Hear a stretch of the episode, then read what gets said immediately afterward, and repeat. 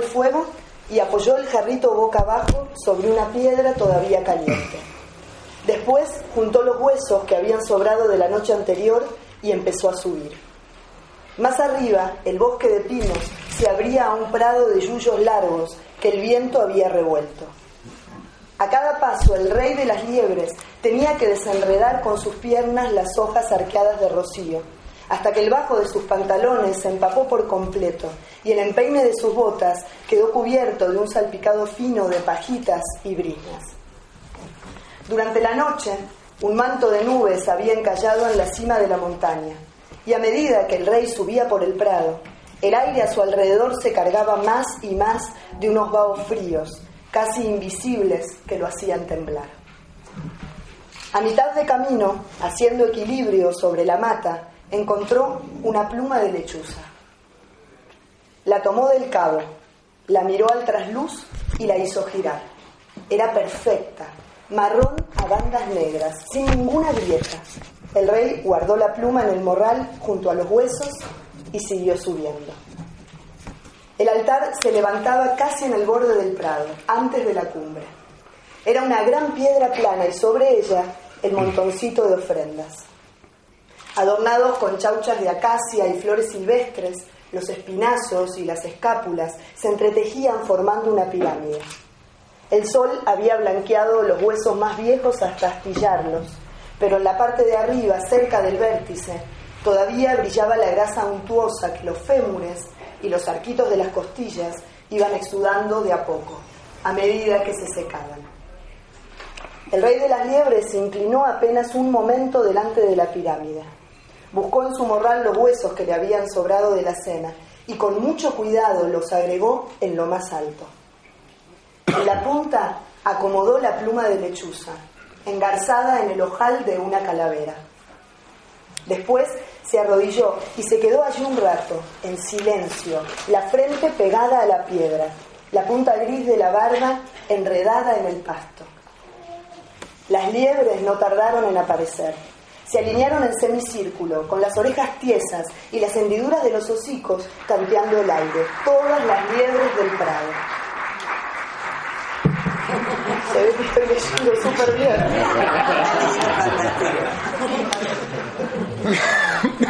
En ese momento exacto, el sol surgió por sobre la montaña y un rayo rasante les tiñó de naranja el pelaje.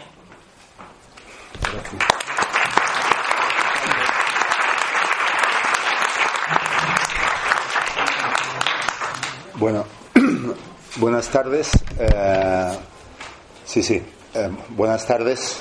Eh, bueno, pues muchas gracias a Clara por la invitación. Yo cada vez que estoy en algo que organiza Clara, siempre digo lo mismo, porque es verdad. Me entra un miedo escénico porque soy profesor de filología. Profesor de filología hablamos para no más de 20, 25 personas, porque casi nadie estudia ya este tipo de cosas y cada vez que organiza Clara algo, pues está es que ya si miro por los dos lados ya el miedo va a ser el doble, ¿no? También uno siente, entonces uno se asusta más. No me quedó muy claro, aunque Clara me haya eh, afirme que me lo ha explicado bien, exactamente lo que tenía que hablar, eh, pero mm, sí sé que esto es una actividad vinculada eh, ya no exactamente con, con, el autor que está hoy aquí, sino un poco con el género del cuento, que está vinculado a un taller donde se trabajan los cuentos y que supongo que hablar mínimamente sobre el género eh, del cuento, que es un, tema que a mí me, gusta especialmente, como sabe muy bien Clara, he dedicado eh, mucho tiempo al género, en cursos, en artículos, etcétera. Pues bueno, pues eh, voy a hablar mínimamente de esto, que creo que es lo que, lo que de alguna manera se me ha, se me ha pedido. yo tengo, dentro de este trabajo de muchos años, yo tengo un, tengo un libro pero solo en la cabeza sobre el cuento. En mi cabeza es perfecto, pero no me atrevo ni a escribir una sola línea porque cada día me parece más difícil hablar sobre el género del cuento, fundamentalmente en relación con los autores más recientes.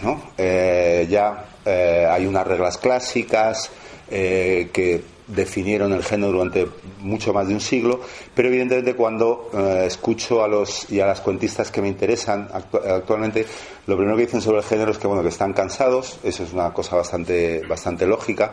Eh, durante ciento y, ciento y, pico años, ¿no? Se escribieron miles de cuentos a partir de, de tres o cuatro pautas fundamentales y ahora evidentemente hay una serie de búsquedas que que hacen que yo creo que nos replantean lo que lo que es este género no sé si incluso están planteando si merece la pena definirlo. A mí, para mí sí, pero eso no es, no es nada fácil. Y, eh, y esta apertura hacia nueva forma parece que lo dificultan eh, cada vez más tratar de explicar lo que las nuevas modalidades de este eh, y estrategias de este género. Y empiezo por aquí porque me parece que Federico Falco, que también le agradezco mucho la invitación a Clara, porque era un escritor, cuando me habló de Federico Falco que iba a venir aquí, le dije, ah, pues es un escritor que me encanta, conseguí incluso libros que todavía no estaban publicados aquí, he leído sus tres últimos libros de cuentos, eh, fenomenal, me equivoqué porque claro, luego me invitó y me trajo aquí y entonces eh, siento miedo escénico, etcétera, etcétera, pero no vamos a seguir con eso. Y eh, bueno, pues me parece que Federico Falco para mí es uno de los autores más interesantes en este género y que refleja perfectamente esto.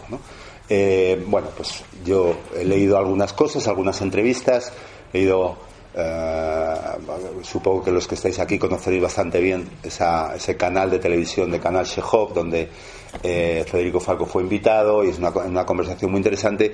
Y en lo que más insiste Federico Falco es en lo que le interesa es alejarse lo más que pueda de las poéticas clásicas y lo que le interesa es el cuento como un género, estoy más o menos citando, a medio camino entre todos, o le gustan los cuentos que están al borde de dejar de ser cuentos, ¿no? Le gusta estirar los bordes del género, es decir, la pesadilla para cualquier profesor eh, de universidad que siempre le gusta que las cosas sean claras y sencillas, ¿no? Pero bueno, ¿qué le, qué le vamos a hacer, ¿no? Y habla de desflecarse, la, de, perdón, de la narración para eh, que el relato se convierta en, otra cosa y jugar por los bordes, repito otra vez, cito otra vez a Federico, por los bordes difusos del género. Entonces, bueno, pues me parece que, como ah, insisto una vez más, me parece que el, em, es un autor cuyo interés fundamental es eh, genérico, fundamental es el cuento, uh, como también ha expresado muchas veces, y lo que le interesa es jugar para romper estas, estas normas. ¿no? Entonces, a partir de aquí ya no sé muy bien qué decir. Lo que sí sé es que eh, me, parece, me interesa muchísimo su escritura en el cementerio perfecto, pero me interesa también algunas cosas, como por ejemplo, tiene un cuento en la hora de los monos que es un musical, que se llama Los días que duró el incendio. Claro, un autor que le interese mucho el cuento y que haga un cuento que es un musical y que se baje el telón y acabe, pues uno tiene que atender poco qué quiere decir eso. No lo voy a explicar ahora, simplemente lo pongo como ejemplo de una manera de extremar las leyes más básicas del género, ¿no? O sea, ya no se narra nada, sino que es el propio espectáculo de un musical, además sobre un asesino en serie, ¿no? Y que su historia, ¿eh?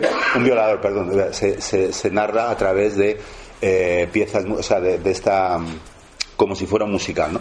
Pero al mismo tiempo es un autor que me parece que eh, me parece que eh, en ciertas piezas se le ve, digamos, como este juego transgresor se basa en unos conocimientos fundamentales del arte del relato breve. Entonces, a mí, por ejemplo, esto cada uno tenemos nuestras preferencias, hay un cuento de 222 patitos que se llama Las casas en la otra orilla.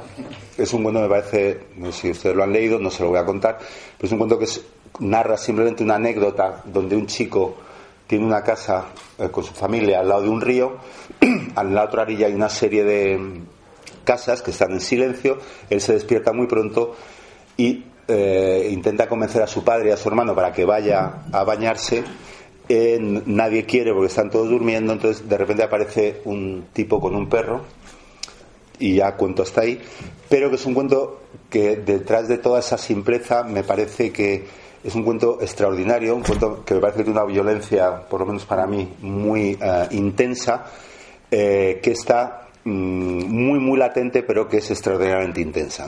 También un poco como ejemplo de un dominio de la escritura en términos entre comillas digo, un poco más convencionales, pero me parece que es, eh, digamos que muestra también la pluralidad y la variedad de registro de un autor como Federico Falcó.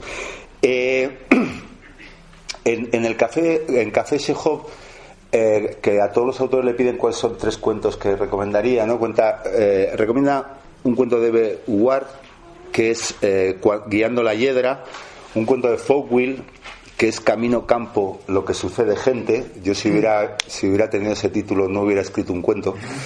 Ya, para qué escribir algo más con ese título extraordinario. Y un cuento de, de Antonio Di Benedetto, por cierto.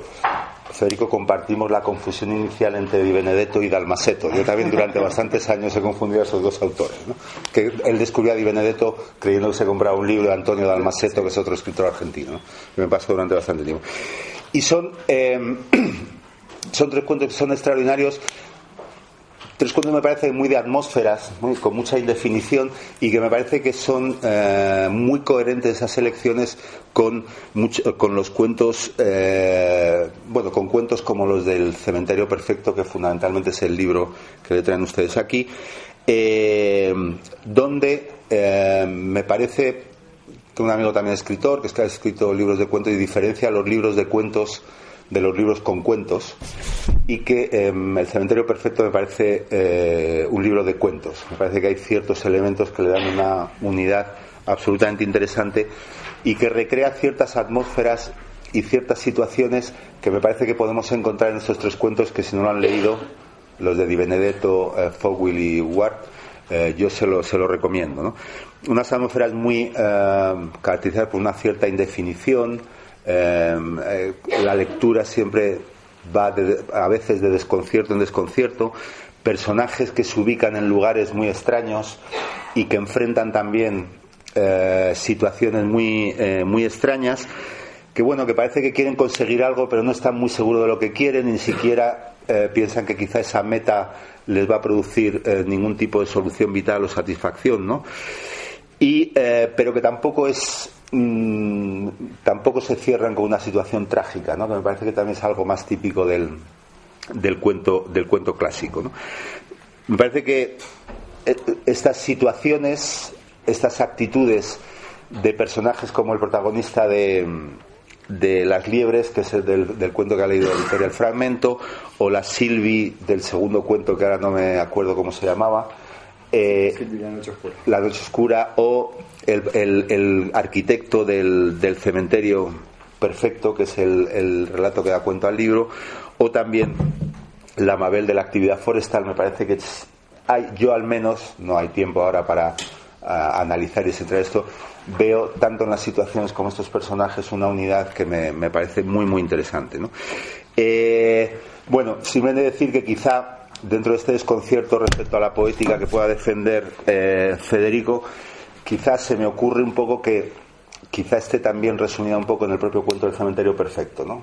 Alguien, todo escritor, como en alguna ocasión también he escuchado, quiere hacer una obra perfecta, pero siempre hay algo que falla y que no acaba de culminar. Eso no quiere ni rebaja la calidad de unos cuentos que son excelentes, ¿no? Y ese pequeño fracaso final, como ocurre también en este cuento, eh, tampoco es motivo de una satisfacción profunda, sino que también conlleva una cierta. Em, bueno, eh, también tiene sus compensaciones, por decirlo así. Entonces me parece esta búsqueda de este cementerio perfecto que no acaba de culminarse por un detalle quizás em, ahí podría servir, ¿eh? Eh, lo digo con toda la incertidumbre e inseguridad del mundo, como ilustración de una poética de un escritor que, esto sí lo digo sinceramente, y soy capaz de decirlo a tus espaldas, eh, que es un escritor que me parece extraordinario y que me gusta muchísimo.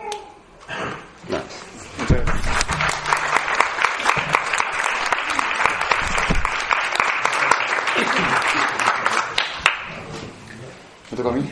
Sí, ahora sí, no hay más remedio.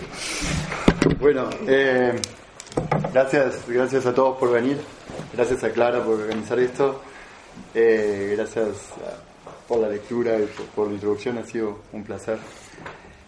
Eh, a mí, eh, primero, darles medio disculpas, estoy como muy mal de la voz hoy, eh, como medio resfriado, así que tal vez no, mis ideas no se conecten muy bien. Estoy a fuerza de paracetamol. Hay, hay dos preguntas que me ponen muy nervioso y que nunca sé cómo contestar. Y una es, ¿qué haces? Entonces, porque después eso implica decir que uno es escritor, o que quisiera ser escritor, o que escribe pero además da clases, o que a veces es escritor y a veces es otra cosa.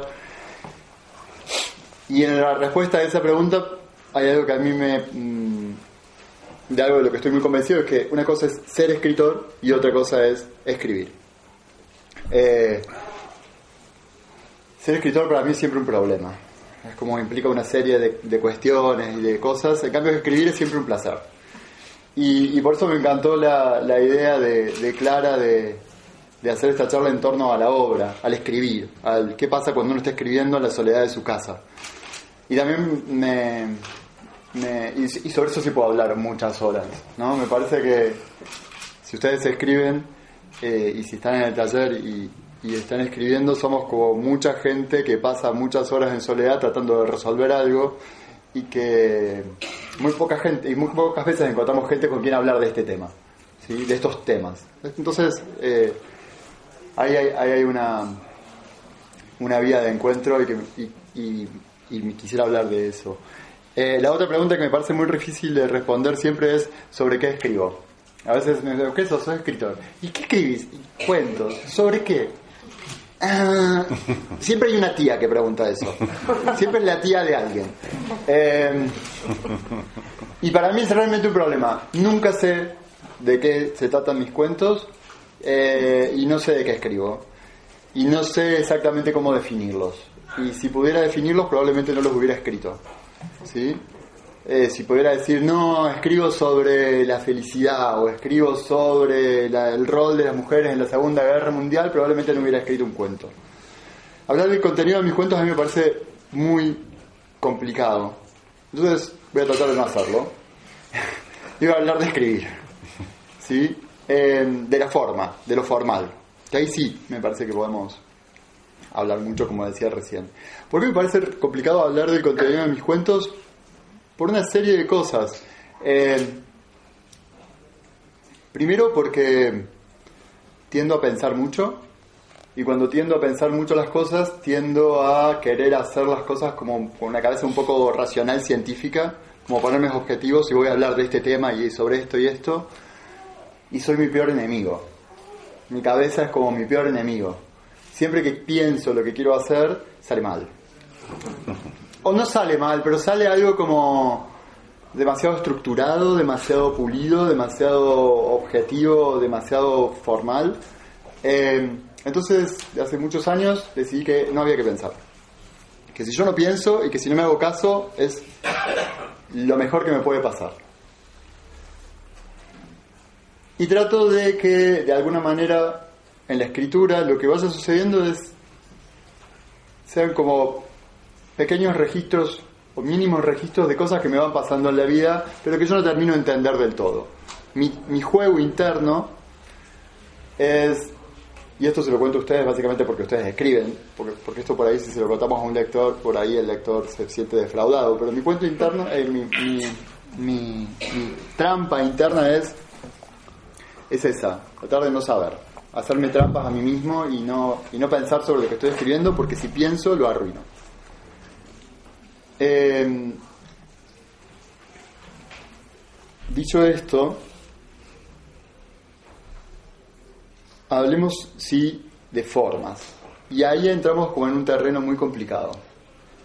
Por dos situaciones. Primero, porque el, porque el cuento es un género que como mínimo, a ver, como mínimo todos leímos 10 decálogos de cómo escribir un buen cuento.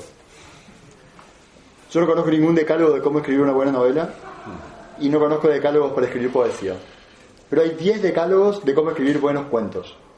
O más.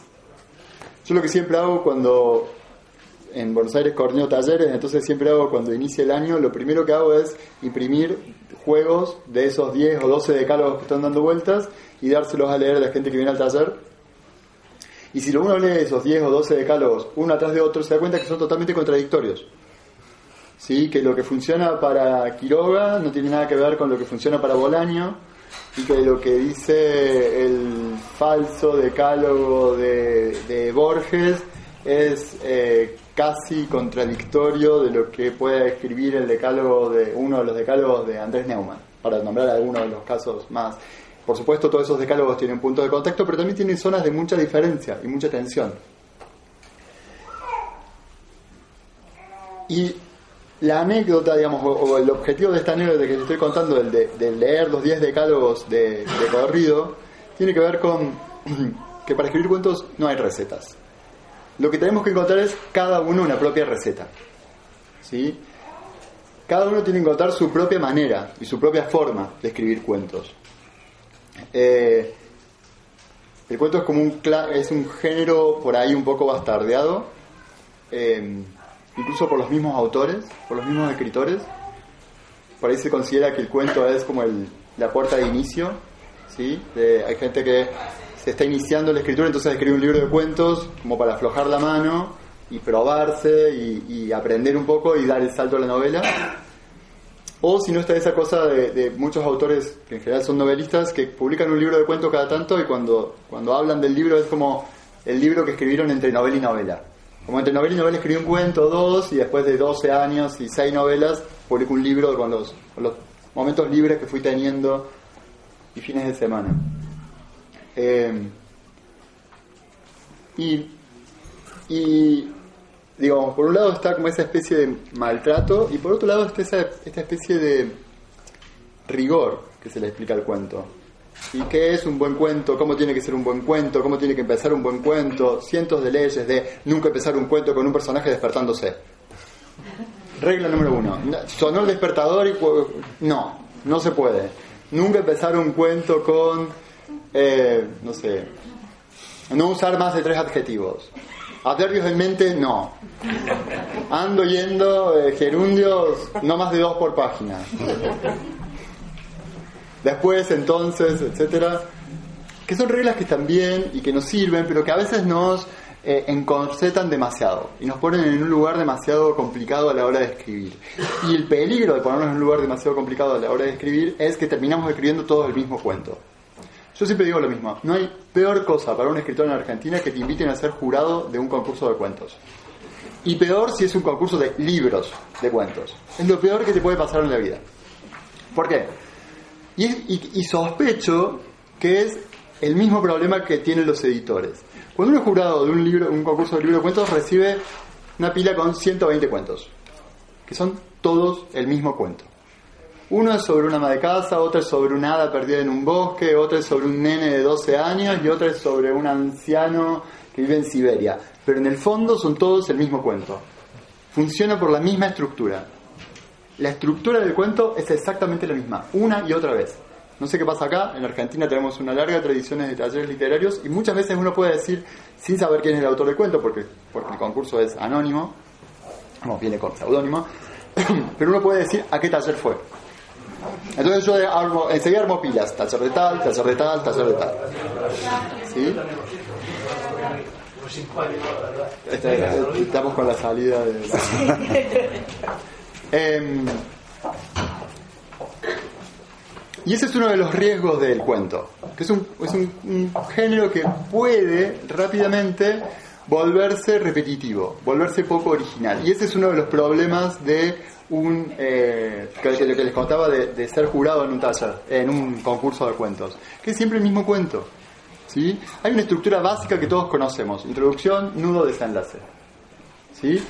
Desde los hermanos Grimm, Cenicienta, Blancanieves, todos tienen una introducción, un nudo y un desenlace. Y esa estructura, por otro lado, es una estructura que tiene como subtramas, buenos, malos, ayudantes, pruebas que pasar. En general, la primera, la primera parte es introducir un personaje, un lugar, había una vez, en un lugar muy muy lejano, una hada, hasta que un día, ahí aparece el pero, hasta que un día pasó tal cosa, ese es el inicio de la aventura. Entonces, para salir de la aventura tiene que recibir ayuda de ciertos objetos, de ciertas señoras, de ciertos personajes, superar pruebas, que muchas de esas pruebas tienen que ver con la adversidad propia de la vida, el principio de la realidad que se impone, y otras de esas pruebas tienen que ver con gente que no quiere que se cumpla esa misión, malos que se interponen, etcétera, etcétera, y al final siempre rescatan a la princesa, se casa, viven felices y comen felices. Ese es el modelo clásico, a nivel estructura estoy hablando, ¿sí? ¿Qué hace ese modelo? ¿Todos leyeron La Dama del Perrito de Chekhov? Chekhov, ¿qué hace? Si se acuerdan del final de La Dama del Perrito de Chekhov, Chekhov mete a sus personajes en había una vez, en un lugar muy, muy lejano, bueno, había una vez una pareja que vivía, que se fue de vacaciones, digamos, un señor que estaba en estos baños, en, la conoce a una señora, hasta que un día llegó una dama con el perrito, la conoce, se enamora de ella, etcétera, etcétera, ¿sí? Y cuando va a, llegar el momento de la resolución, cuando tiene que empezar el tercer acto, cuando los que estudiaron guion, por ahí tiene la estructura de que tiene que venir el segundo punto de giro y introducción al, segundo, al tercer acto, lo que hace Chekhov es decir, y entonces se ve metido en un problema que no sabían de cómo salir, y él se mira al espejo y ve que está viejo y que estaba en un problema y que iba a seguir, y que esto no hacía más que pesar y que iba a seguir por mucho, mucho tiempo más y que no sabía cómo terminar. Básicamente lo que hace Chekhov es cercenar el tercer acto. Y decir, no sé si acá pasaba, en, en Argentina en una época había una, una publicidad de un canal de películas, un canal de televisión de cable que pasaba películas que se llamaba TNT y que el logo era pasa en las películas, pasa en la vida. ¿No sé, acá le suena? Sí, TNT sí. Chekhov dice exactamente lo contrario. Pasa en las películas, pasa en las novelas, está diciendo Chekhov, pasa en los cuentos, no pasa en la vida. Alguien alguna vez, y este dato habría que doble chequearlo mucho porque no sé si es cierto, alguien alguna vez me marcó que la dama del perrito del personaje se llama Ana y que la dama del perrito podría ser exactamente una reescritura hiperabreviada de la Ana Karenina de Tolstoy. Pasa las novelas, ¿sí? el final, en el, caso de Ana Karenina, si no las leyeron, lamento spoilearles que no es un final feliz.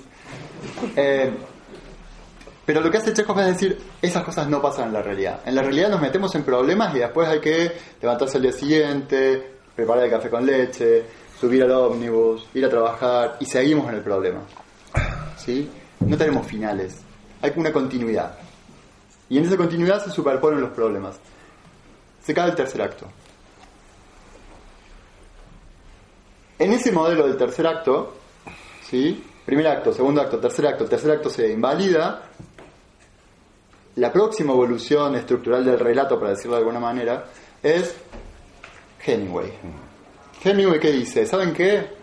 Primer acto no es necesario. Había una vez en un lugar muy muy lejano, dos chicos, no hace falta contarlos, ya todos estamos muy acostumbrados, todos tenemos muy interiorizados la estructura del cuento.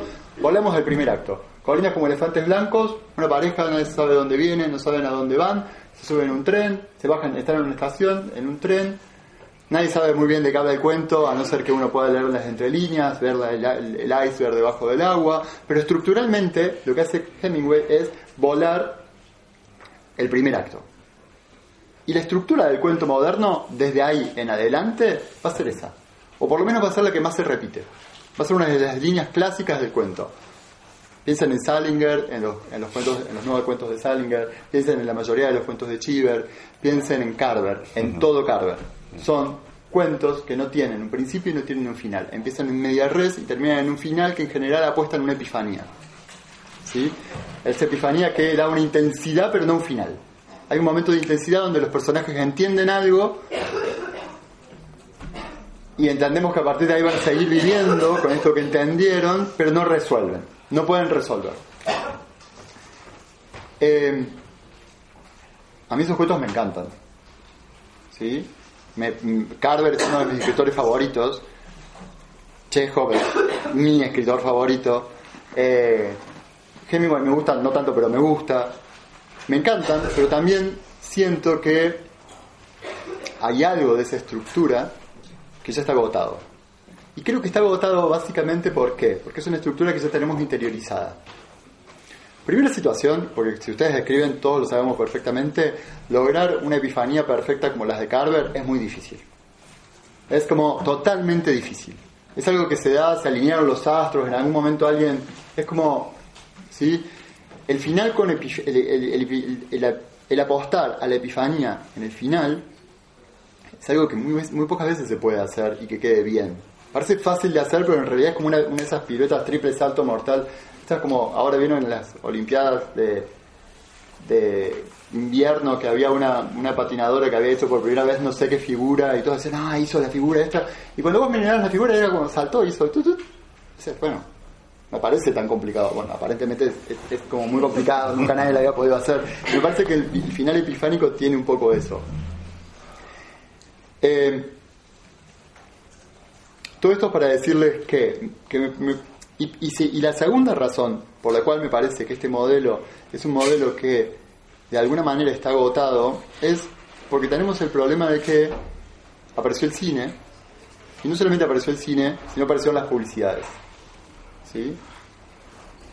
Y una de las situaciones que me parece a nosotros es que estamos todo el tiempo bombardeados a relatos. En la calle, en las publicidades que vemos en la publicidad gráfica, en la televisión, estamos todo el tiempo bombardeados a relatos y tenemos muy interiorizada esta estructura.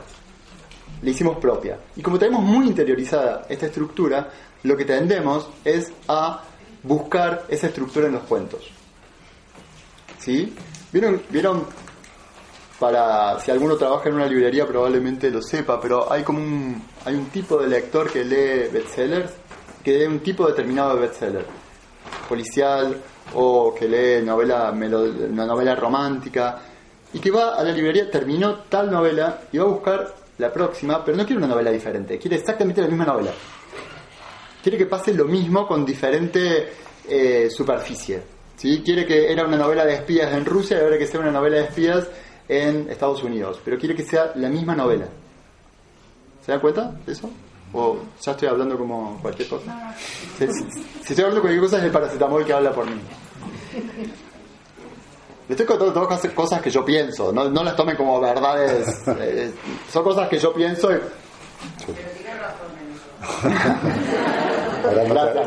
no, te, arrepientas. El problema de escribir también es que uno escribe solo, en soledad, y, entonces piensa cosas, y después cuando encuentra gente que más o menos le interesa, aprovecha para contarles todo lo que estuve pensando en el último tiempo. Eh, em, por eso me parece que el modelo es poco efectivo. ¿Por qué? Porque este, tenemos el modelo interiorizado y por eso decía, ser jurado en un concurso de cuentos es aburridísimo. Porque es leer el mismo cuento. Empezás a leer y ya sabes qué va a pasar. Sabes que además esa pareja al final se va a terminar. Se, van a separar. ¿Por qué? Porque si no, no habría escrito un cuento. El cuento del final feliz no funciona, etcétera, etcétera. Como una serie de lugares comunes que, que nos son impuestos. Eh, por supuesto, y y a esto que, estoy haciendo como muy rápido, hay mil estructuras diferentes de cuentos. ¿no? Podemos pensar en Argentina, sobre todo en los cuentos de Borges, que nos dejan tecleando y, nos, y, rompen todo esto que les acabo de decir de la estructura y de, y de los, los, tres actos.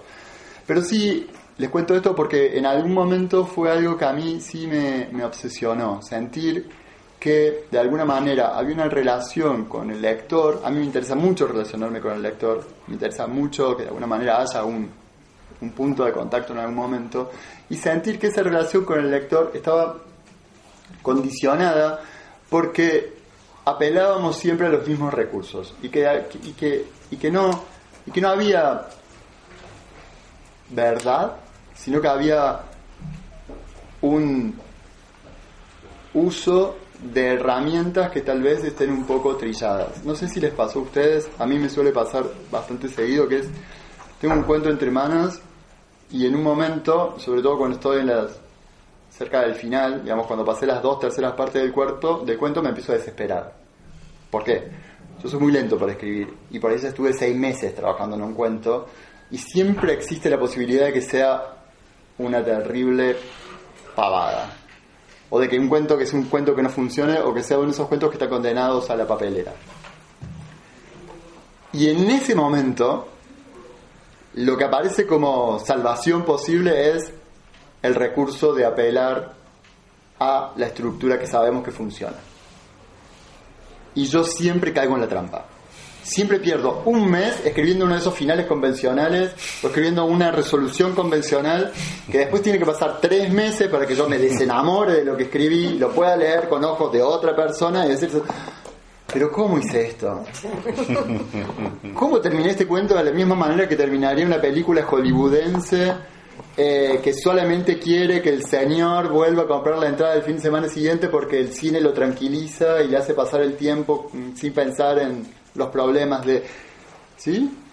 ¿Cómo, cómo caí en el recurso de la publicidad? ¿Cómo... Eh, eso a mí es una de las cosas que más me obsesiona. No no caer en ese lugar. Y en algún momento, y, es algo que lo que tengo que estar atento todo el tiempo, porque, porque siento que lo, tenemos como muy en el ADN, o que yo por lo menos lo tengo muy en el ADN. Y en algún momento lo que, lo que empecé a pensar era, eh, cómo generar historias que tuvieran otra estructura y cómo buscar otros modelos de estructurar una historia. Y a mí en ese momento me sirvió, paréntesis, Digo todo esto porque le estoy contando mi experiencia personal y mis propios mambos. No lo tomen como una receta, por favor. No quiero caer en el decálogo de cómo tienen que escribir un cuento. Es como lo que a mí me pasa es esto. Ustedes hagan lo que puedan. O, hagan su propio decálogo, su propia manera. ¿sí? Eh, em, en algún momento yo empecé a pensar en estructuras por, por, mi carrera, por muchos de mis amigos, por, por una serie de cuestiones que, lugares en los que pasé en la universidad, estuve muy en contacto con, eh, estoy muy en contacto con el, con el arte contemporáneo y con la historia del arte contemporáneo y con eh, dar clases de arte, historia de arte contemporáneo, arte del siglo XX, que es como tratar de convencer a, ateos, básicamente. Es como poner la típica de arte de, una clase de historia de arte contemporáneo, no sé, poner un Picasso y que alguien en la segunda fila de lo clase, eso lo puedo hacer yo en 10 minutos. ¿Por qué eso sí y eso no? Eh, que me preguntan, me parecen top preguntas válidas y a veces no sé cómo responder, pero sí que enfrentan como una serie de eh, problemas, que a mí me parecían problemas útiles para pensar desde la literatura, desde la escritura, no de la literatura, pero sí desde la escritura.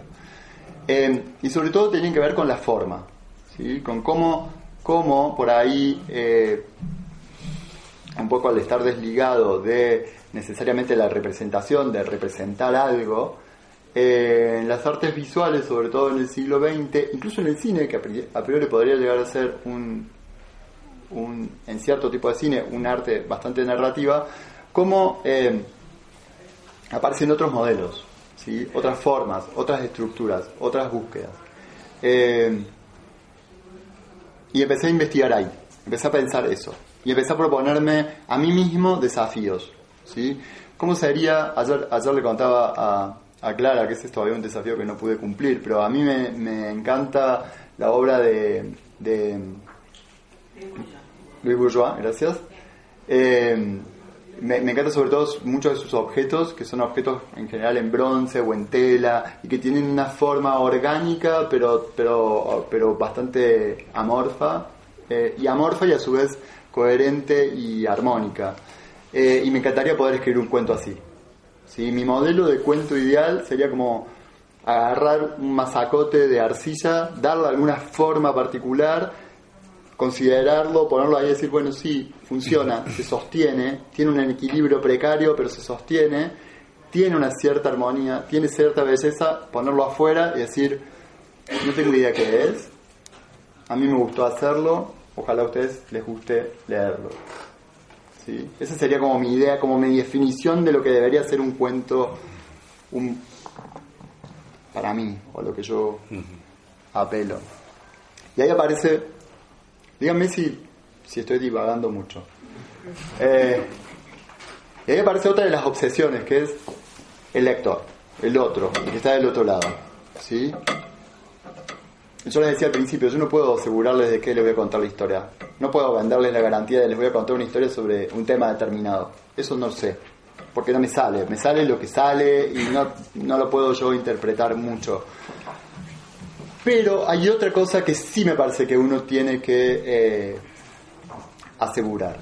Cuando yo tenía 19, 20 años y empezábamos todos a escribir, en, yo soy de una ciudad del interior de Argentina, mediana, y éramos como un grupo de amigos que empezábamos a escribir, una de las cosas que había que responder y que había que opinar y había que pelearse en el bar era porque no te tenía que importar el lector.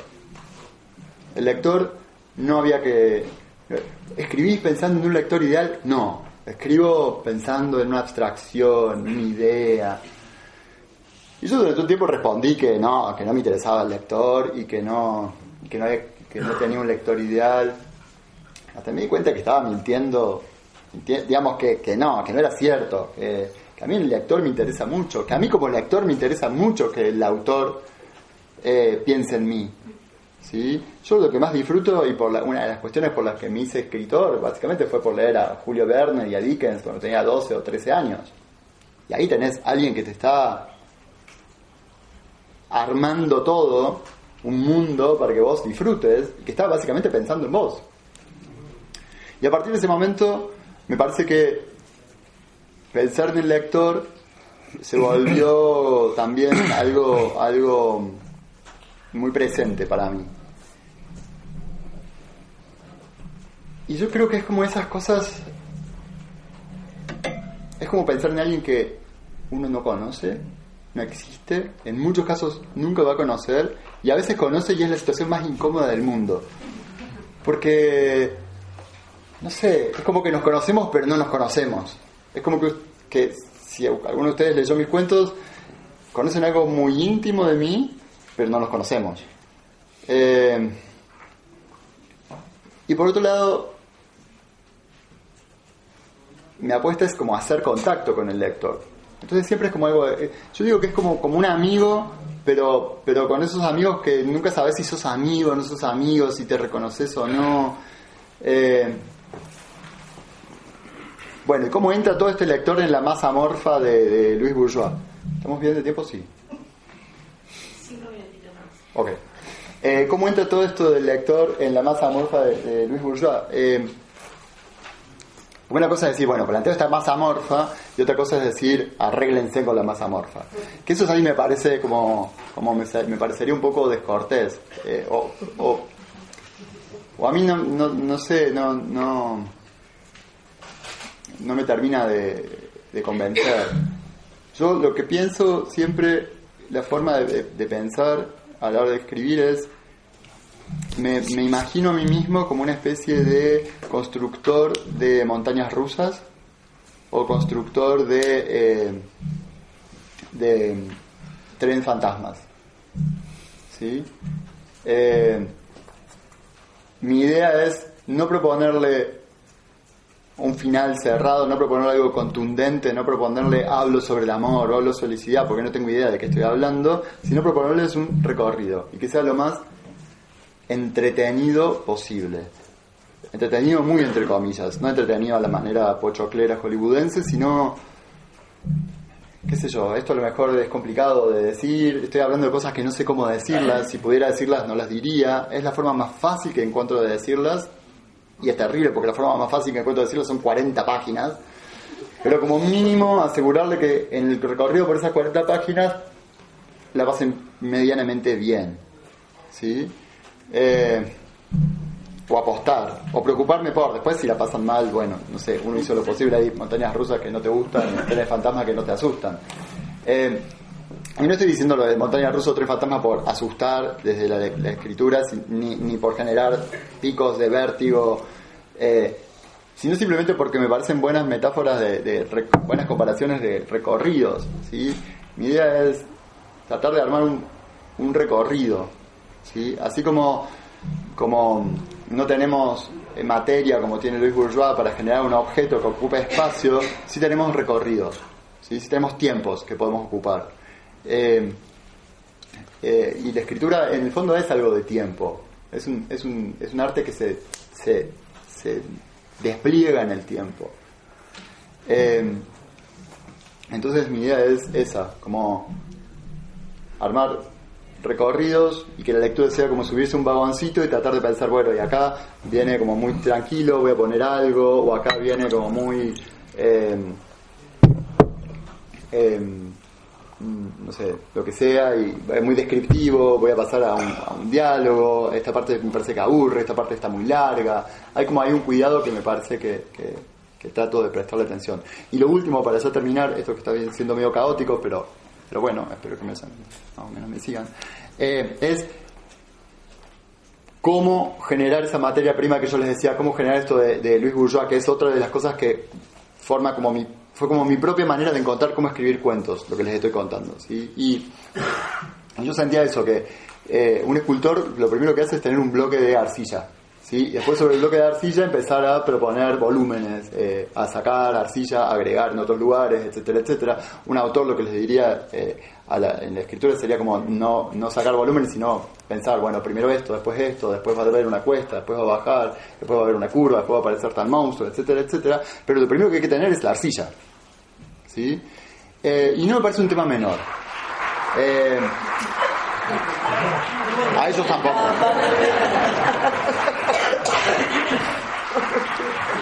Te aplauden dos veces, está muy bien esto. No, ya para, para cerrar. Eh, uy, me olvidé que tienes que leer, ponle ahora, al final, ¿querés? Sí, sí, sí, perfecto. Eh, para mí, para mí juntar arcilla es importante. Entonces, primero antes de sentarse a escribir y esta cosa del el- el peligro de la página en blanco, etcétera, etcétera, para mí lo importante es primero tener la materia prima. Entonces, ¿qué es tener materia prima para mí? Yo lo que hago es armar carpetas en mi computadora, archivos de Word.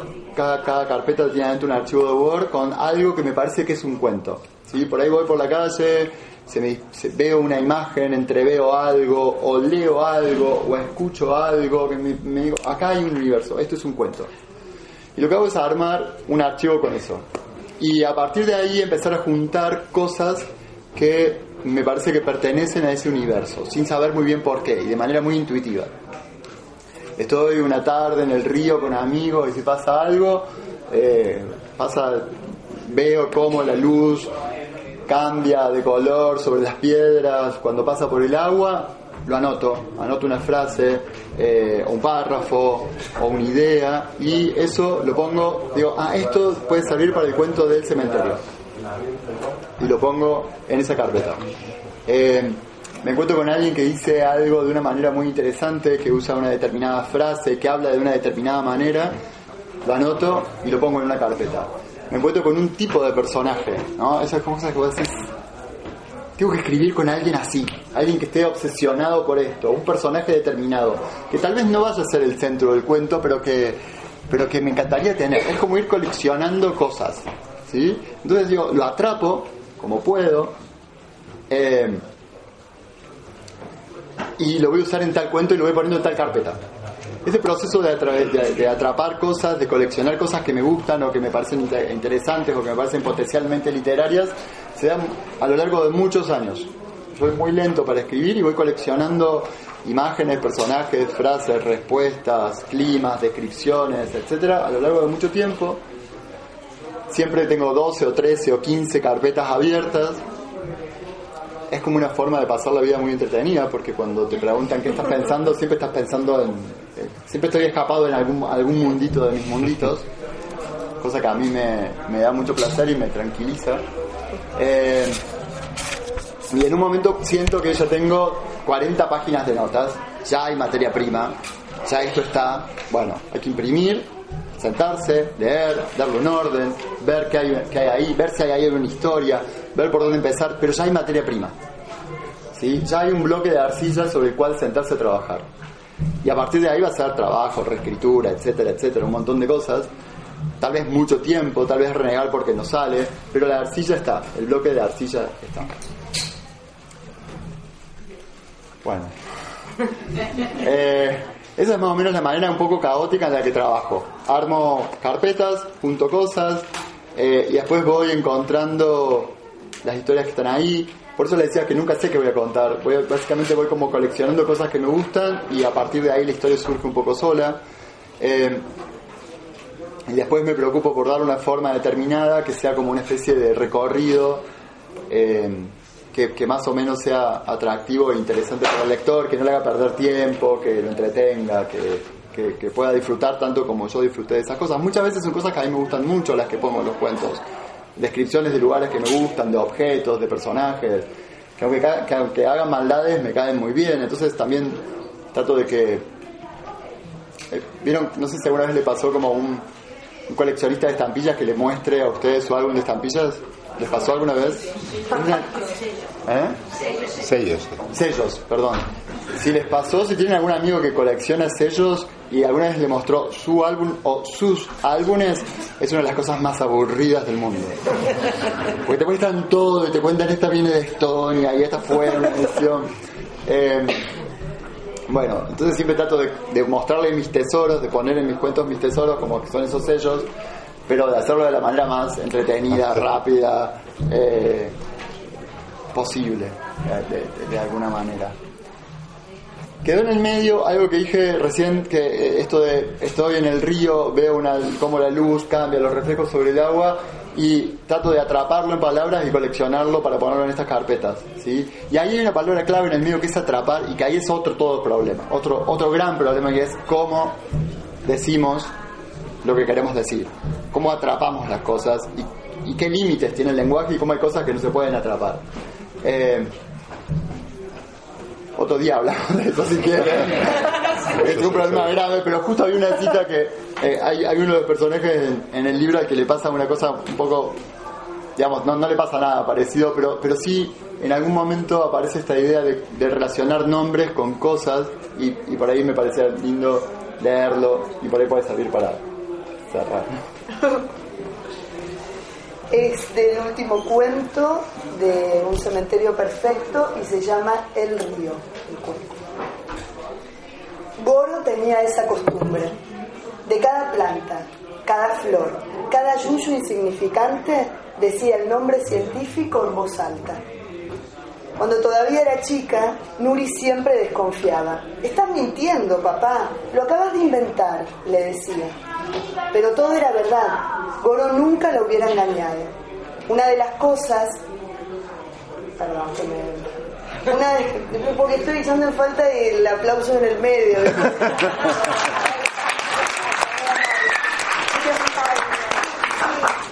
Una de las cosas de las que más se había enorgullecido en la vida era de su examen de botánica en la escuela de la capital cuando estuvo de pupilo. Su profesor era un cura gordo y malhumorado y el examen consistía en caminar junto a él por un gran parque, el parque más hermoso y más inmenso que Goro alguna vez había visto, y saber el nombre científico de cualquier especie vegetal que el profesor señalara. ¿De los yuyos también? preguntaba Nuri cada vez que Goro contaba la historia. ¿De los yuyos también? Claro que sí, respondía él. ¿Por qué los yuyos también tienen nombres, al fin y al cabo? El esposo de la señora Kim había aprobado el examen con nueve y gracias a eso se volvió una pequeña celebridad entre sus compañeros. En toda la historia de la escuela nadie nunca había conseguido pasar botánica más que con un 6 o un 7. Después, durante años, su vida entera, el marido de la señora Kim se esforzó por no olvidar ninguno de esos nombres científicos. Y si encontraba alguna planta que nunca antes había visto y no sabía cómo se llamaba, corría a buscarla en sus libros y memorizaba enseguida su nombre completo, familia, género y especie, nombre vulgar y usos más frecuentes.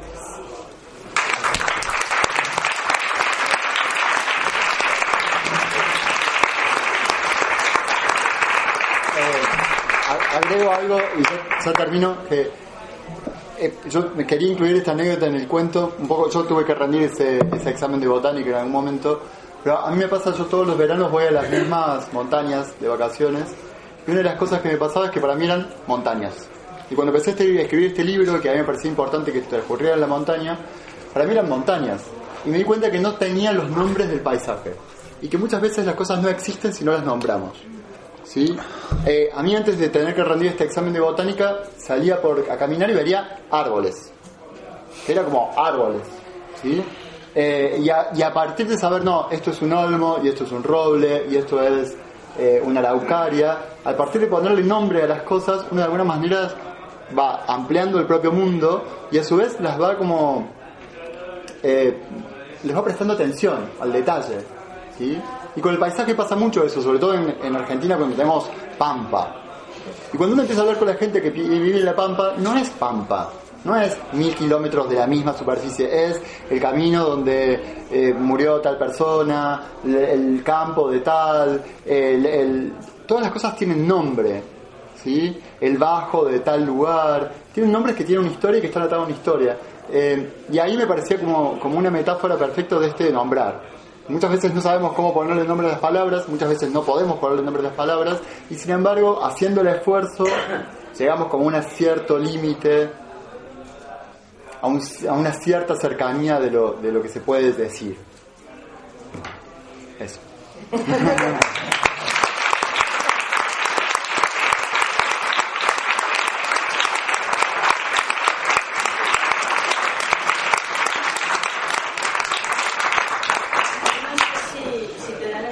para contestar alguna pregunta o si el tío externo. No, las que quieran. Si ustedes están aburridos, yo puedo. Tres. Bueno, decirlo que yo solamente leí en las menciones españolas, o sea, la obra de los moros, que yo la y un cementerio perfecto.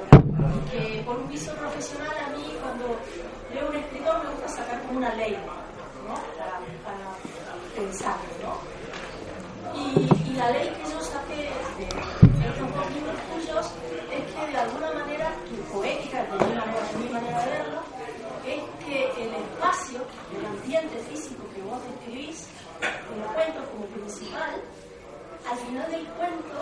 se resignifica y se vuelve otro. Eh, te digo así, por ejemplo, ¿no? Eh, la aventura de la señora Emma, el zoológico, que parece un lugar pautado y ordenado y de cosas clasificadas, se vuelve un lugar salvaje para la señora Emma. Eh, el río, que aparentemente es una cosa en ese cuento donde no está el peligro, el peligro parece la nieve que cae continuamente, se vuelve una situación de. Bueno, no quiero abundar mucho en documento, pero me pareció que de alguna manera la, la idea que exponía de poética, de decir que es un recorrido, tenía mucho que ver con esto que yo había pensado.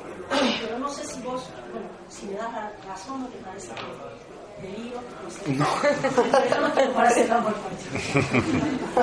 No, sí, coincido, coincido. Yo, ah, para mí es vital siempre saber dónde transcurren las cosas y poder de alguna manera verlas. Incluso eh, a veces hacer pequeños, pequeños eh, exploraciones de campo. Por ejemplo, en este, en este libro no, porque hay más como un collage de lugares, es como un lugar más imaginado. Pero en La Señora Emma mm, fui un par de tardes al zoológico a, a verlo y me parece que ahí también aparecen una serie de, de cosas. A mí,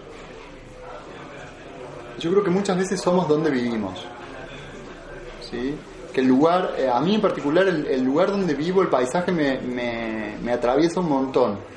Y tiendo a pensar en los personajes así. Y muchas veces el paisaje tiene significaciones que sí me parecen significaciones importantes, que por ahí no son, no hacen nada, eh, no sé si, le- si cargan si la resolución del cuento está ligado a eso, pero sí, esto, esto que vos decís, hay, hay como un pequeño movimiento de tensión y tiene que ver con ver el paisaje de otra manera, ¿sí? Con apropiarse del paisaje de otra manera, en algunos casos es nombrándolo, en otros casos es alejándose, acercándose, o hacer recorridos. En este libro hay muchos recorridos hacia arriba y hacia abajo, hay montañas y llanos, que me parecía como, como es un libro que tiene algo también de, de- de- de espiritualidad a lo Bucay, para decirlo así, no, no.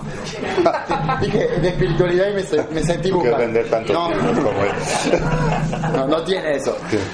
Pero digo, había, había ahí como una relación que me interesaba y por eso la idea de que transcurriera las montañas y estuviera lo alto y lo bajo y, y ese transitar hacia lo alto y hacia lo bajo o en algunos casos, en el caso del río, esta posibilidad de lo sólido y lo líquido como y la tensión ahí, que el pasaje de lo sólido del, del- del río eh, helado eh, con eh, digo, esos creo que son los pasajes, porque también una de las cosas que yo les decía, cuando uno se, se escapa o trata de escaparse, después siempre terminás cayendo lo mismo, pero cuando trata de escaparse de las escrituras, de las estructuras más clásicas, de algún lado te tenés que agarrar. Y a mí, una de las cosas, cuando le decía esto del recorrido, una de las cosas que me sirve es justamente ese juego entre dos o tres elementos que van eh,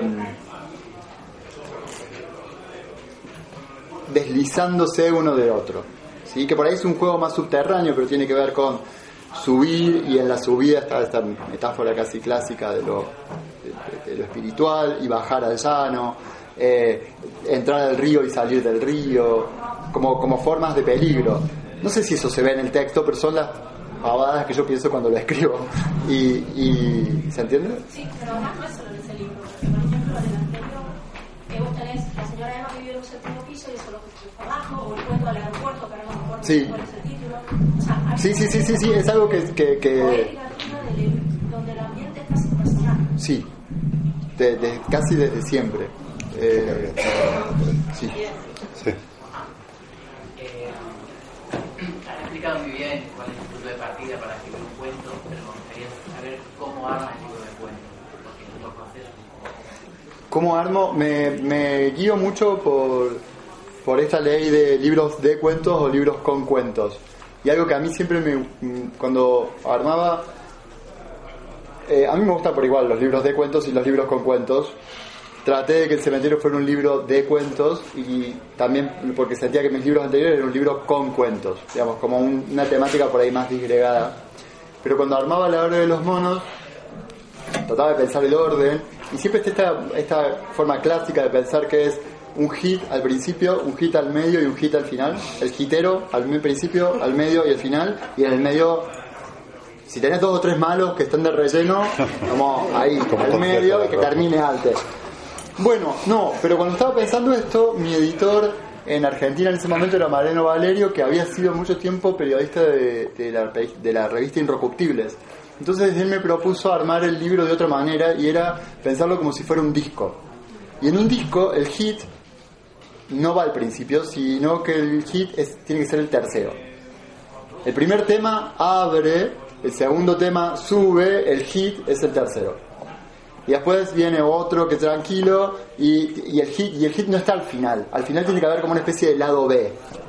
Eh, es un modelo que no sé si funciona o no, pero que en ese momento me pareció súper interesante para pensar cómo armar el disco. El eh, como el disco, el, el libro. En el fondo uno siempre lo que propone es un recorrido, ¿sí?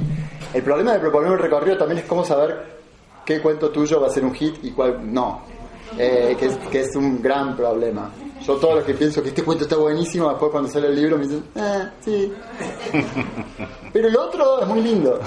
Eh, hay, hay un problema, pero bueno, en general yo recurro mucho antes de, en el proceso de armado del libro, cuando termino, digamos, hay un momento donde, como voy escribiendo muchos cuentos al mismo tiempo, empiezo a seleccionar y tengo, bueno, estoy escribiendo 10 cuentos al mismo tiempo. Eh, bueno, estos 5 o estos 6 van a ir para este libro. Entonces ahí hay como un recorte y uno empieza a, en las últimas versiones ya a, intercalar algunas cosas, a mezclar, ya los elegís porque tienen algún tema en común, alguna cosa, por lo menos en mi experiencia en el cementerio fue un poco esa. Eh, pero más o menos cuando están terminados, lo que doy, lo que hago es eh, dar a leer mucho los cuentos y a partir de ahí percibir eh, las devoluciones, recibir devoluciones, preguntar qué pasa y a algunos lectores en particulares, eh, en particular les doy a leer ya con un orden, con un orden. Me, me invento un libro y lo pruebo con dos o tres y a ver, por ahí le doy diferentes órdenes a diferentes personas. Eh, para mí es súper, súper vital, súper mega importante que te lea gente antes de, de darle, de darle final, incluso antes de que lo lea el editor. Y también me parece muy, muy importante que te lea alguien, si estás escribiendo un taller, que no sea de tu taller, que no haya visto el proceso del cuento. Eh, porque muchas veces en el proceso, digamos, la, la gente que forma parte del mismo grupo en taller tiene la ventaja y el disfrute de ver cómo crece un cuento, cómo se va armando, pero también tiene preconceptos sobre ese libro. Yo lo que trato de hacer siempre es eh, tener lectores. Si conocen a ustedes a un lector que sea solamente lector, que no escriba, por favor, cuídenlo. Y con esa persona se tiene que- Yo tengo un, un par de personas que no les interesa escribir, que no escriben, que no que son lectores, que los fui conociendo a lo largo de la vida y que en general les mando mis libros armados y les pregunto, a ver, ¿qué opinan? ¿Qué les parece? Si se entiende, si se aburrió, qué parte es larga, si el orden les convence o no. Me parece que ahí es vital que aparezca el otro. Es, es- a mí me, sobre todo cuando estás cerrando un libro estás como totalmente ansioso, nervioso, inseguro, es como el... Si alguno de ustedes está en pareja con un escritor, tiene que saber que los tres o cuatro meses antes de la salida de un libro y los tres o cuatro meses antes de la, después de la salida de un libro son como los peores meses. Y traten de tener paciencia, no se divorcien, no, esperen. Después pasa, después hay un momento donde pasa. Eh, pero no, para mí ese, ese momento es como de mucha inseguridad y, y ahí sí o sí uno necesita que aparezca el otro. Es muy, yo en general estoy como muy metido adentro y no lo veo, no veo cómo armarlo. Entonces pregunto mucho.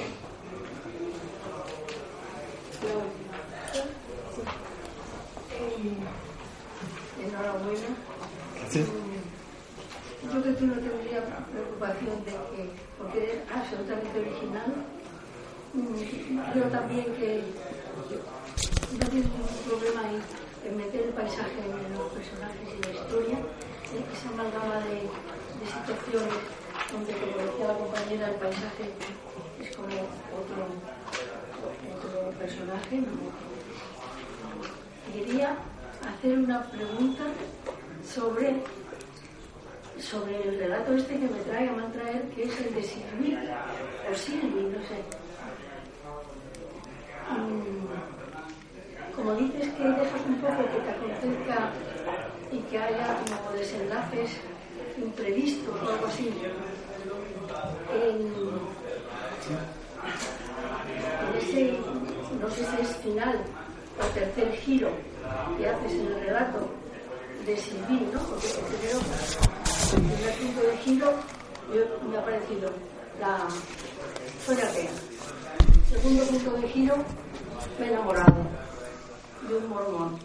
Y entonces el tercer punto de giro a, a mí me, me produjo tal conmoción y tal sorpresa iba a decir la violación, pero en realidad no es una violación, porque es una inmolación que hace esta joven que me parece tan abrupto Spoiler total. que, como, si, como si hubieran roto ese pacto con el lector y. Perdón. La pregunta era si te sobrevino ese final o ese final, o si ya fuiste poniendo un adolescente que está, está muy brusca, está muy brusca con la vida, con las situaciones y tal, ¿no? Y luego, por, por terminar ya todos mis comentarios finales, un tema que yo veo que, que, que no sé si es intencionado es que me da la sensación de que tú intencionadamente te alejas de los personajes, no te quieres implicar, como quieres como que, que esa no es tu historia, que, que es la de ellos.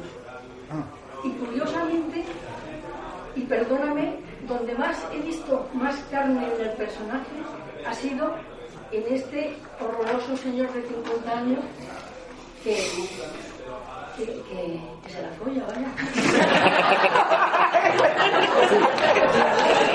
Por si no queda claro. Eh, a ver, la, la- la respuesta tendría dos partes. La primera parte respecto a, a la estructura y los puntos de giro. No, no lo había pensado en esa forma, pero mm, en todo caso sería un punto, un cuento que tiene más de dos puntos de giro y eso ya nos intranquiliza, porque estamos acostumbrados a que haya dos puntos de giro y que se termine. Eh, pero no lo hice de manera intencional. Lo que pasó con, ese, con esa historia es básicamente una, una de mis mejores amigas en algún momento me contó esta anécdota. Ella se enamoró de un mormón cuando era muy jovencita. Eh, eh, los invitó a tomar un desayuno y, bueno, nada, nada más de lo que está en el cuento. Eso está basado en una anécdota real. Eh, circunstancialmente después yo casi que conocí, conocí a un amigo de este mormón, una serie de cosas. En algún momento fueron 160 páginas de algo que yo no sabía que era. De una adolescente enamorada de un mormón, que le pasaban cosas, que tiene una madre, que tiene un padre. Eh, una de las cosas de juntar mucho material que uno asume que está eh, todo en la misma en la misma carpeta, digamos, que tiene que ver con la misma historia, es que por ahí, para escribir un cuento de 40 páginas, escribí 160 páginas. Eh, siempre me siento un poco estúpido cuando pasa eso, cuando tengo que tirar 120 páginas. Y por otro lado también siento que, no sé, que yo la pasé bien escribiéndolas, entonces ocupé el tiempo. Eh, pero, pero eh, lo que me pasó es que en, el medio, en la resolución de- entre que Silvi se desenamoraba, digamos, o, veía su amor imposible, eh, que, se iba, veía, perder su amor y tenía la decisión de, de dejar de ser virgen y de buscar a alguien con quien ser virgen, en el medio había un montón de peripecias. En un cuento mucho más largo. Y, eh, y en este proceso de poner literalmente la arcilla sobre la mesa, eh, y de pensar en el texto como si fuera arcilla, lo que me pareció es que eh, esa escena, que en algún momento era incluso el final del cuento, fue como casi como de, bueno, a ver, yo suelo imprimir, pongo todo sobre la mesa, ya empiezo esta escena, esta escena, ahora esto, ahora esto, bla, bla, bla, y en un momento fue como, y, esto, y ahora viene esto, porque no sé, pero ahora viene esto. Y ahora viene esta escena que en la otra, la versión original, digamos, en el primer borrador estaba como mucho más preparada. Había mucho más búsqueda, había una decisión, había como un hablar. Y de pronto fue como, no, no, no, Silvi no haría nada de esto. Silvi no es esto, Silvi es acción. Un día ella no se enamora, sino que decide enamorarse. Ella no es atea, sino que decide ser atea. ¿sí? Hay algo en ella, en este personaje que yo pensaba como, es acción, es tomar decisiones que muchas veces no tienen que ver con lo que le está pasando en el interior, sino simplemente necesito enamorarme, me enamoro, necesito dejar de ser virgen, voy para acá. Y, me pareció que toda esa preparación no hacía falta y fue como, bueno, todo esto vuela, queda esto y, se sostiene. La apuesta era que se sostuviera. La apuesta es que mi, mi, mi idea, también le contaba a la clara, es que por ahí los cuentos una forma de pensarlos que yo una forma de mi forma de pensarlos es pensarlos como como ikebanas japoneses ¿sí? como, como ikebanas que tienen una armonía y un equilibrio precario pero pero hermoso ¿sí? y muchas veces es una apuesta en lo que en lo que vos ves como esto se sostiene y tiene armonía tal vez el lector no vea esa armonía y no vea esa, esa apuesta a mí me pareció en ese momento que se podía obviar esas 30 páginas de preparación y pasar directamente al acto y que eso definía el personaje. Que ese era el personaje, que había como una forma de apropiarse de su sexualidad en, ese, en esa paradójica entrega, por otro lado. También es un personaje, Silvi, que yo lo pensaba desde el control y desde el cuidado. Es un personaje que la cuidan mucho y porque la cuidan necesita tener el control. Necesita salirse de ese cuidado y, y, y sentir que se puede, con, puede controlar. Eh, eso. La segunda parte de la respuesta la pregunta es si veo a los personajes con distancia. A mí no me gusta escribir las terceras personas con. Siento, siento como una especie de pudor en escribir terceras personas con. Esta tercera persona que es, no sé si acá le llaman tercera persona con, la tercera persona loro, la tercera persona cámara, la tercera persona donde el narrador va acá sobre el hombro del personaje y en un momento se mete a la mente del personaje y que en un momento ya empiezan a aparecer eh, pensó, sintió, Julián entró al agua, qué fría que está, pensó, y pensó qué fría que está. ¿sí? Esas terceras personas que están acá y en un momento se deslizan y tienen la capacidad de saber qué está pensando el personaje. A mí me encantaría saber qué están pensando ustedes ahora. Y un montón de, del esfuerzo de la, la respuesta y de tratar de ser lo más claro posible para el embrollo que tengo en la cabeza tiene que ver con no saber qué estar pensando. Y una parte de mirarlos y ver si alguno me está haciendo así y si es como o alguno me pone cara de explicar más tiene que ver con qué están pensando. Y y me parece que es hacer trampa meterse dentro de la mente de los personajes Estamos condenados a no poder saber qué piensan los otros. Estamos condenados a dormir con personas que no sabemos qué piensan. Eh, y me parece que es hacer trampa. No me sale, no puedo escribir terceras con. Entonces escribo terceras desde afuera, terceras testigos, o terceras observadores, o escribo primeras. Con la trampa de que la primera, la primera es una, una voz que habla, que no necesariamente dice lo que está pensando o lo que le está pasando, sino que habla digamos. Eh, la primera siempre es como... Y el problema de las primeras también es si un personaje sabe lo que le está pasando. O si sabe cómo ponerle nombre a lo que está sintiendo.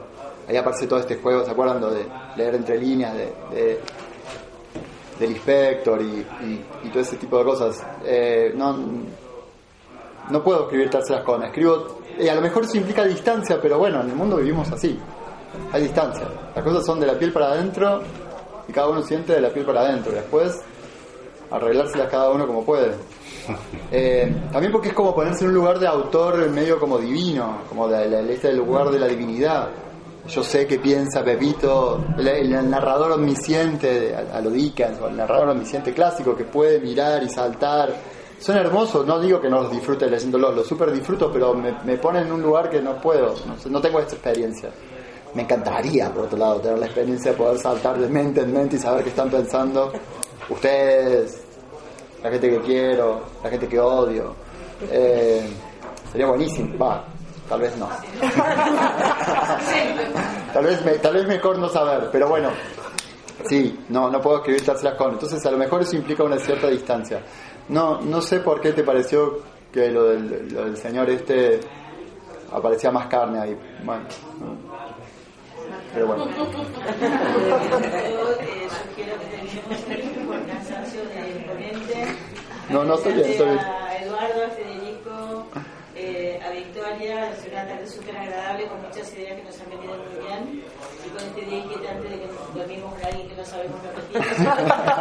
si queréis que Federico firme su libro, ahí está, que siga el trabajo.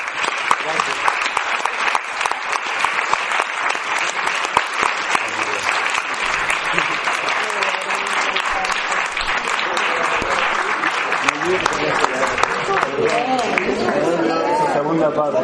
Yo me puedo hablando y digo, No, estuvo bien. Interesante. Pero yo creo que para este lector de taller, o sea, este tipo de taller, yo creo que está Perfecto, pero ella me coló, bueno, me ha encantado.